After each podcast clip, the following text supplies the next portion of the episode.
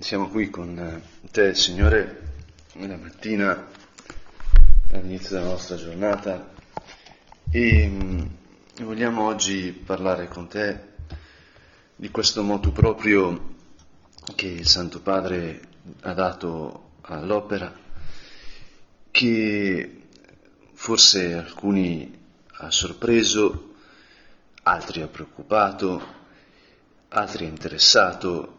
Allora come sempre, Signore, per capire le cose dobbiamo parlarne insieme, parlarne con te, poi parlarne tra di noi, perché appunto anche se lo spirito moderno ci dice che uno molto intelligente, con le idee chiare distinte, un po' come Cartesio, può capire tutto, la verità è che l'uomo è un essere generato, noi siamo fatti per vivere in comunione perché siamo stati creati a immagine e somiglianza tua, Signore, quindi nessuno capisce le cose da solo e ancora meno è possibile capire le cose da soli quando si parla della famiglia, della Chiesa, di te.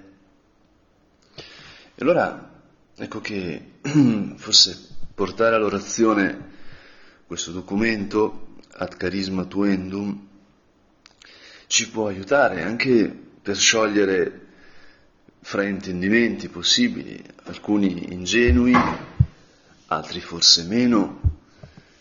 Io ho iniziato a ricevere messaggi di ogni tipo, uno ad esempio, ma se il prelato non è vescovo, allora non deve più obbedire al Papa. Questa cosa come la deduci, cioè c'è qualche salto logico, no? Oppure un sacerdote ieri mi domandava, ma allora tu dove sei incardinato? Dico, nella prelatura dell'Opus Dei, non è che se il padre non è vescovo allora non c'è più l'incardinazione, non è quella la logica. No?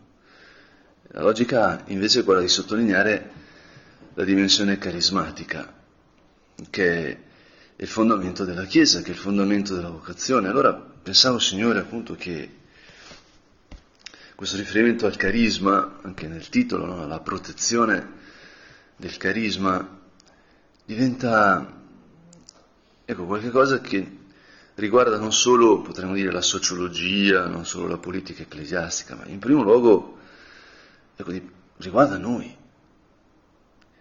la nostra vita, la nostra esperienza. Io vi confesso che sempre più andando avanti negli anni sarà che appunto eh, divento anziano, mi commuovo, non so, man mano che guadagno i chili guadagno anche in commozione, non so. Però a me, che al corso anale adesso veniva voglia di dire a ciascuno grazie, grazie perché hai detto sì a Dio, mm, grazie perché sei qui. Perché non è scontato, è un dono. Ogni fratello è un dono. Ed è un dono perché ha ricevuto un dono. Noi siamo qui, Signore, perché tu ci hai chiamato, perché ci hai dato quello che tecnicamente è un carisma. Ma questo carisma è stato riconosciuto, è stato coltivato da un'autorità. Ecco, Don Fernando ha sempre spiegato in un modo mirabile, chiarissimo, anche ardito in un certo senso, come la vocazione stessa a Gesù è un dono che tu ci dai, ma in quanto tale, appunto carisma vuol dire questo, vuol dire dono, e quel dono si costituisce nel momento in cui viene accolto, in modo tale che la vocazione è fatta dalla chiamata di Dio, ma in modo con-costitutivo dalla nostra risposta. Così come la vocazione matrimoniale si costituisce, si concostituisce nello scambio del consenso tra gli sposi. Lui diventa la vocazione di lei, lei diventa la vocazione di lui nel momento in cui si dicono di sì. E così tu, Signore, hai voluto fare con noi. È un dono che è reale quando viene accettato. Eh, ho un caro amico mi ha voluto mandare una cosa che mi serviva per fare sport al corso annuale, mi ha mandato il corriere e questo pacco non è mai stato accettato da nessuno. Quindi, tornato a Roma, ha detto, ma allora hai visto quella cosa, ti è servito? Ha detto, guarda, non l'ho ricevuta, come non l'ha ricevuta? No? Il dono non c'era. Cioè c'era da parte sua, ma non era arrivato a me. Quindi non era dono. E allora è corso ai ripari, no?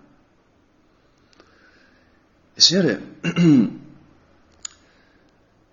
sempre nella Chiesa, ma potremmo dire nella vita degli uomini, tutto nasce dal dono.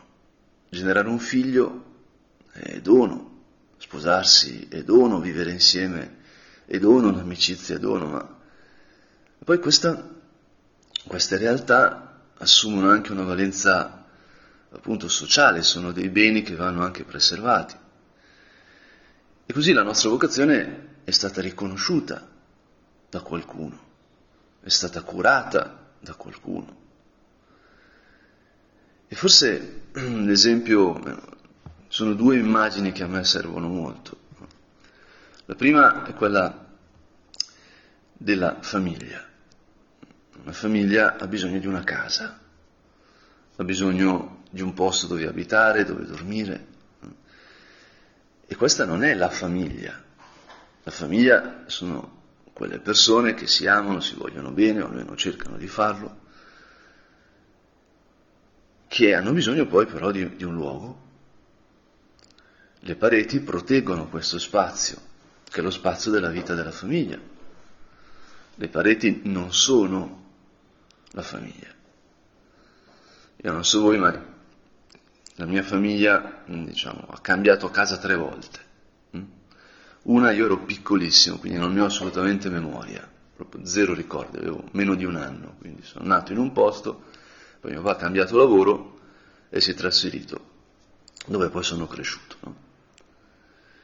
E poi a quattro anni, ecco, siamo andati nella casa dove poi mi hanno comprato casa, quindi da stare in affitto sono andati a casa loro, diciamo così, di proprietà. E io ricordo qualcosa di quel cambiamento, perché un bambino gli cambia il mondo quando cambi casa, ti cambiano le coordinate, addirittura io soffrì quando cambiammo macchina, hm? quando mio papà cambiò la 600 per la 127, no? la 600 sempre Fiat bianca, lui aveva una linea nazionalista molto chiara, no? Aiutare la, il paese. Ma quella, quella, macchina per me era casa. Eppure, appunto, le esigenze della famiglia ti spingono a cambiare. Tu non sei la tua casa. È chiaro che la casa è importante, ti definisce. Quando arrivi a casa di qualcuno, dalla casa capisci tante cose. Focolari luminosi e allegri, Così dalla macchina puoi capire l'anima di una persona, ci sono tantissime cose no? che sono, penso, utili. No? Ma Signore, la casa, la macchina, servono a proteggere lo spazio della famiglia. E l'altro esempio, già più di nostro padre, è quello del fiume. Tu, Signore, sei vita. Tu sei padre, figlio e Spirito Santo, cioè l'amore del Padre e del Figlio, la vita del Padre e del Figlio. Questo amore e questa vita traboccano, traboccano nel dono, traboccano perché tu li vuoi donare. Sono così infiniti, così immensi che tu vuoi che arrivino a noi, non ci stai più dentro. Il mondo, dice Agostino, è il traboccare della vita interiore di Dio. Non solo il nostro apostolato, ma il mondo, la storia, noi siamo amore di Dio che non ci sta più dentro e si dona fuori di sé.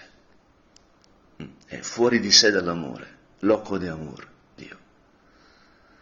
Oh Signore, appunto questo, questo amore e questa vita sono come un fiume, come un fiume di pace, dice Isaia, che scende. Anche appunto c'è l'immagine nella scrittura del Tempio, nei Salmi, questo, questo fiume che feconda, trasforma. Sulle rive di questo fiume crescono alberi, Ho visto una foto in Instagram impressionante, il Nilo, che ha sempre, diciamo, la, la foce molto fertile, a un certo punto c'è una foto prima e dopo, prima che facessero una diga, dove c'era appunto la foce e poi una striscetta nel deserto, e poi la foto dopo, dove avevano fatto una diga, e a monte di quella diga era tutto verde, era tutto come la foce.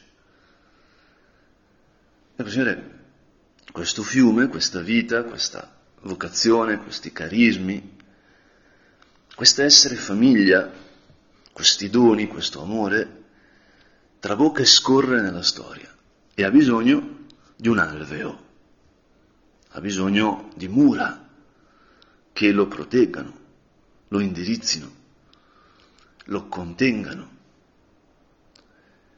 Il nostro padre diceva il cauce in spagnolo, encauzar. Ed è normale che appunto anche il corso del fiume cambi un po' a seconda della vita. A me piaceva l'immagine del, del Nilo perché forse appunto questo documento può essere un po' come una, una diga che permette veramente di, di fecondare attorno a questo a questo fiume. Faccio un solo esempio che mi veniva ieri parlando con una persona di Comunione e Liberazione. Il nostro padre, quando è uscita la prelatura, nel Vaticano II furono inseriti questa, cioè, fu inserita questa novità, diceva è un'autostrada per noi, è aperta, dobbiamo solo percorrerla, diciamo non saremo i primi, aspetteremo che entrino altri. Questo me l'ha detto, me l'ha raccontato uno che era presente l'ha sentito da nostro padre. No? E c'è poi la storia andata in modo diverso. E come Opus Dei, anche come Università della Santa Croce, molte persone di realtà eh, nuove, di carismi, di realtà sorte da questo Pentecoste che è stato il secolo XX, non sono, hanno chiesto consiglio, hanno chiesto a livello canonico suggerimenti e, e la prelatura diciamo, non andava bene per gli altri perché l'elemento carismatico non era così in evidenza. Permetteva di risolvere molto bene l'incardinazione dei sacerdoti anche in un modo molto armonico rispetto ai vescovi diocesani, quindi preservando appunto le differenze. I vescovi sono persone molto pratiche, no? quindi la prima cosa che ti chiedono, ma questo sacerdote è dei miei o dei tuoi? Cioè, vuol dire, ho capito che è dell'Opus Dei, eh? ma è della mia diocesi, quindi gli comando io, quindi gli devo pagare io l'8 per 1000, o è della prelatura, quindi lo mantiene il prelato e lo sposta il prelato? È molto semplice, la differenza è radicale. Tutte e due sono dell'Opus Dei, perché un sacerdote della società sacerdotale della Santa Croce è dell'Opus Dei come noi, come me. Però, diciamo, il, l'ordinario è diverso chi deve curare quel sacerdote, chi può disporre di quel dono che il sacerdote ha ricevuto, quella potestà che appunto consacrare, confessare è, è il vescovo diocesano oppure il prelato dell'Opus Dei. Ora questo è molto efficace, molto... però forse la collocazione che per prima si era pensata della prelatura, cioè nella parte gerarchica, della, quindi nella struttura della Chiesa, impediva un po' questo. E chi ha iniziato a cambiare questa collocazione è stato proprio Joseph Ratzinger, quando Giovanni Paolo II era Papa, perché nel primo schema del catechismo, del, del, catechismo, del codice di rito canonico, la prelatura era la parte gerarchica e proprio Ratzinger, prefetto della congregazione della dottrina della fede, lo volle spostare nella parte del popolo. popolo. E in effetti questa dimensione carismatica evidenzia di più il ruolo appunto della vocazione, il ruolo del carisma che anche qui nel caso dell'opera è ben distinto tra carisma fondazionale, che era di nostro padre, no? chi era vivo quando lui era vivo, e questa è una cosa bellissima di nostro padre, lui lo chiamava cofondatore, proprio per far vedere che nessuno fa le cose da solo. Il 2 ottobre c'era nostro padre da solo lì, ma o il 14 febbraio celebrando quella messa c'era nostro padre da solo, ma poi la vita, lo scorrere di questo fiume, ecco che è passata attraverso la risposta, la fedeltà dei nostri fratelli che hanno vissuto con nostro padre. I nostri padri chiamavano cofondatori, cosa bellissima. Ma con la morte di nostro padre questo si è chiuso. Il carisma fondazionale è ben definito. E allora ecco che non è che non c'è più carisma. Ogni nostra vocazione, ogni, ogni chiamata alla stessa fedeltà è un carisma. Possiamo pensare alla nostra vita e vedere come nostro, la nostra concezione della vocazione stessa è cambiata lungo gli anni. Come siamo cresciuti, come pensavamo al centro di studi, prima del centro di studi, e poi gli incarichi, quando Dio ci ha portato di qua, di là, i sì che abbiamo detto. Come tutte queste cose, appunto, sono stati momenti di grazia, cioè una grazia concreta per ogni passo della propria vita. Non è solo la chiamata, non solo l'inizio, che è un po', diciamo, la vocazione è un po' la fondazione dell'Opus Dei in me, da parte di Dio, in un certo senso. E la risposta di ciascuno di noi è il 2 ottobre ed è la nostra Damasco, potremmo dire, come San Paolo non capiva niente e Dio lo ha chiamato, l'ha preso. No? E poi l'ha mandato a imparare da altri, l'ha mandato a scuola da alcuni cristiani concreti. Poi lui che ha fondato tante chiese, lui che ha generato molto, ecco, ha ridonato il dono che aveva ricevuto. E vuole essere in comunione con Pietro, quindi va a Gerusalemme, e sgrida Pietro quando Pietro assume un atteggiamento che sembra ambiguo. E Pietro è il primo che ha lasciato tutto, ha lasciato le reti, l'ha chiamata, diventare pescatore di uomini, ma poi quanti, quante effusioni dello Spirito Santo in lui. Pensiamo appunto a Cesarea, beato te, Simone, figlio di Giona, perché la domanda chi sono io tu puoi rispondere non perché sei intelligente, non perché hai capito più di tutti, ma perché il Signore te lo ha dato.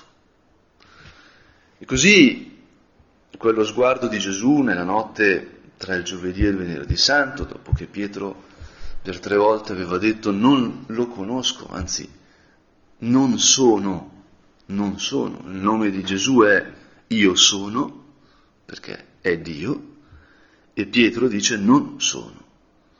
Tradendo Cristo nega se stesso. Che noi siamo noi stessi nella relazione con te, Signore. Questo è ciò che fa il carisma. Tutto è dono, tutto è grazia, il mondo è grazia. E tu, Signore, poi nella storia della salvezza chiami alcuni elargisci dei doni che trasformano la nostra identità e Signore, a volte diciamo di no a questi doni. Io ho ricevuto delle mail nel momento in cui si è saputo della separazione di Totti e Ilari Blasi. No? A parte diciamo, le cose che giravano in internet sul fatto che è eh, assolutamente sconsiderato aprire una crisi di governo dopo che Totti e Ilari Blasi sono separati perché stanno crollando no?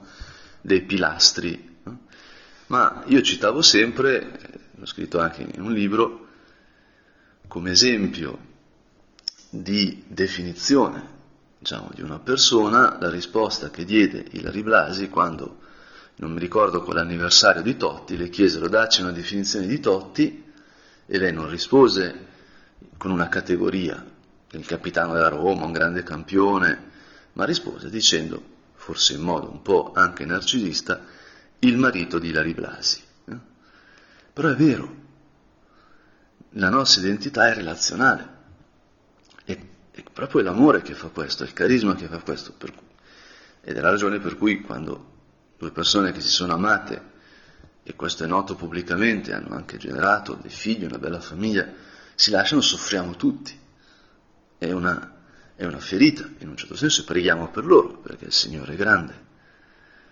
E la legge dell'amore è la resurrezione, la legge dell'amore è il perdono. E Signore, appunto, noi abbiamo ricevuto questa grazia e l'opera di Dio è una prelatura, nel senso che ha questa casa, ha questo alveo, ma l'opera di Dio in primo luogo è vita che sgorga da te, che è in comunione con tante altre vite, tanti anticarismi, proprio grazie a questo alveo, grazie a questa casa. E una cosa che mi sembra molto importante è che in primo luogo questo movimento è iniziato con Ratzinger, quando appunto si è fatto il codice di rito canonico, quindi non ha nulla a che vedere con presupposti, presupposte antipatie di Papa Francesco nei confronti dell'Opus Dei, è stato scritto nella stampa da qualcuno che capisce molto poco, quantomeno molto poco di teologia, ma io penso molto poco di Chiesa. E una lettura così sarebbe proprio infame e sarebbe infedele a quello che ci ha chiesto il Padre. Il Padre ha detto obbediamo filialmente. Quel carisma, quel dono che abbiamo ricevuto, è filiazione, filiazione a Dio. Quindi noi obbediamo con gioia, sicuri che quello che ci chiede la Chiesa è quello che ci fa bene.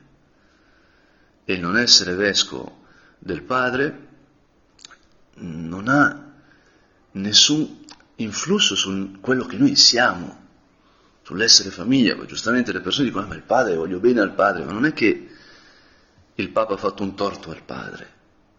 La questione è come concepisce il Vescovo l'ecclesiologia del Concilio Vaticano II. Cioè, prima del Concilio Vaticano II il Vescovo era concepito come diciamo, un sacerdote che riceveva dal Papa una potestà particolare, che gli permetteva di ordinare, eccetera, eccetera. Col Concilio Vaticano II, una visione più trinitaria della Chiesa, si è visto che il Vescovo è successore diretto degli Apostoli, quindi il vescovo sostanzialmente è a capo di una chiesa particolare e questo anche crea a volte dei problemi perché convinci tu un vescovo a fare qualche altra cosa per la comunione, neanche il Papa lo può convincere in un certo senso se quello non vuole. Quindi l'ecclesiologia del Vaticano II ha cambiato un po' la figura del vescovo.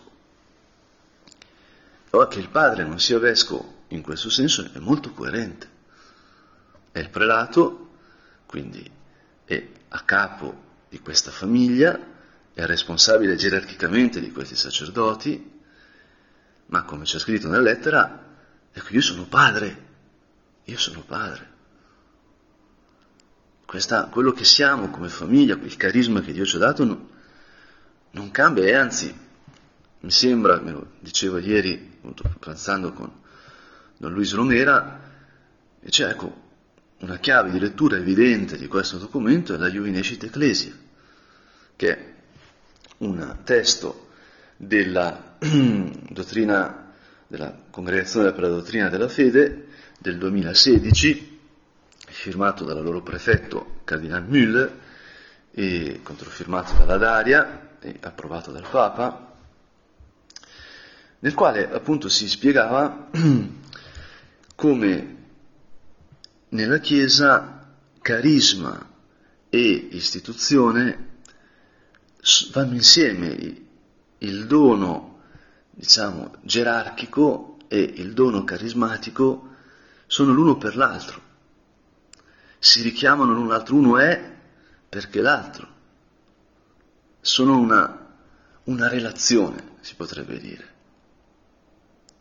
E allora, appunto, quello che è arrivato adesso è frutto di un cammino, di una presa di coscienza della, della Chiesa che ha, diciamo, diverse istanze, diversi protagonisti, tutti che vogliono aiutare, che vogliono preservare questa vita meravigliosa.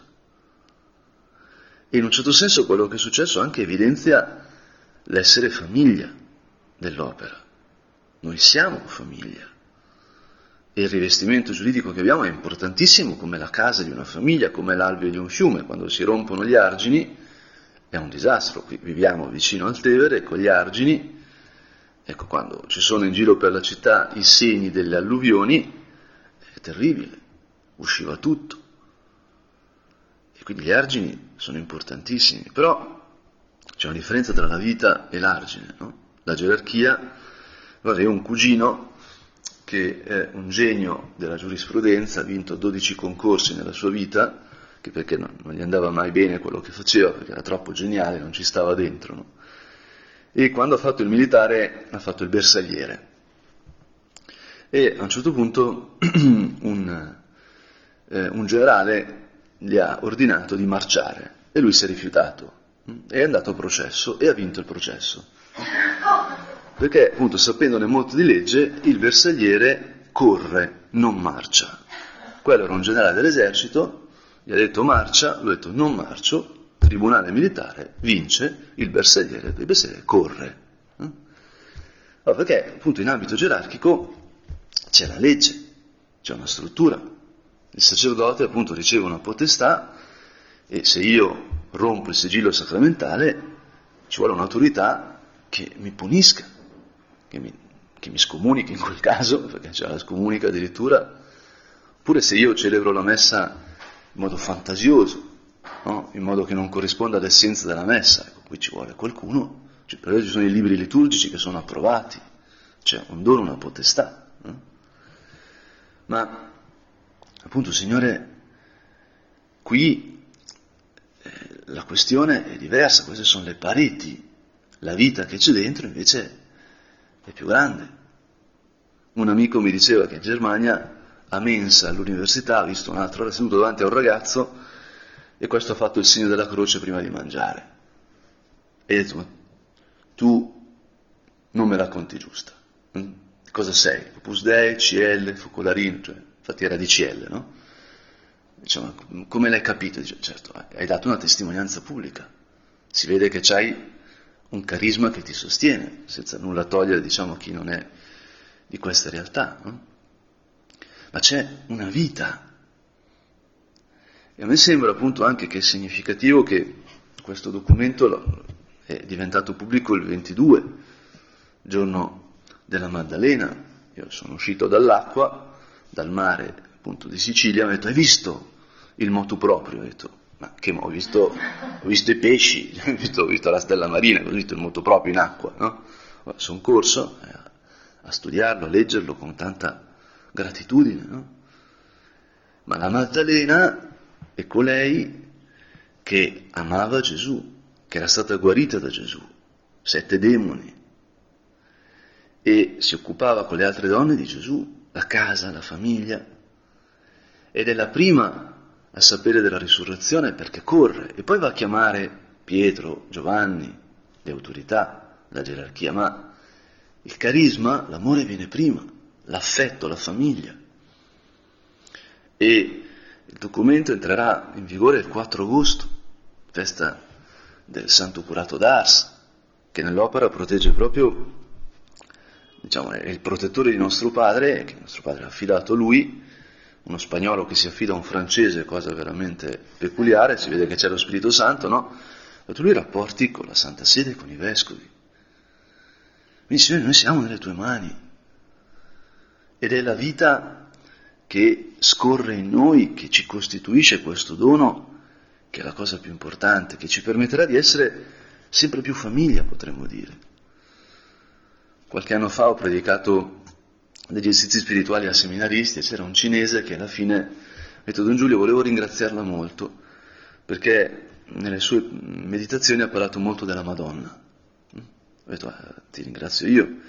No, le spiego perché. Perché in Cina per tantissimi anni non abbiamo avuto i vescovi, non abbiamo avuto i sacerdoti, quindi non abbiamo avuto la messa, avevamo solo due cose, avevamo, il battesimo e il rosario e abbiamo mantenuto la fede. Mm? E a me ha colpito. E allora forse questo, questo moto proprio dobbiamo leggerlo da qui, dobbiamo leggerlo da Maria. Come lo leggerebbe Maria? Lei è la regina dell'opera, la fondatrice della sezione femminile, è la famiglia il centro. In una famiglia si può chiedere qualsiasi cosa, per favore, perché famiglia. Questo è quello che ci ha insegnato nostro Padre. A te, Madre nostra, Dio ha chiesto qualsiasi cosa, di diventare Madre di Dio, di offrire tuo figlio per, per la croce, per la nostra redenzione. Nella, nell'annunciazione potevi dire di no, la salvezza del mondo era affidata al tuo sì.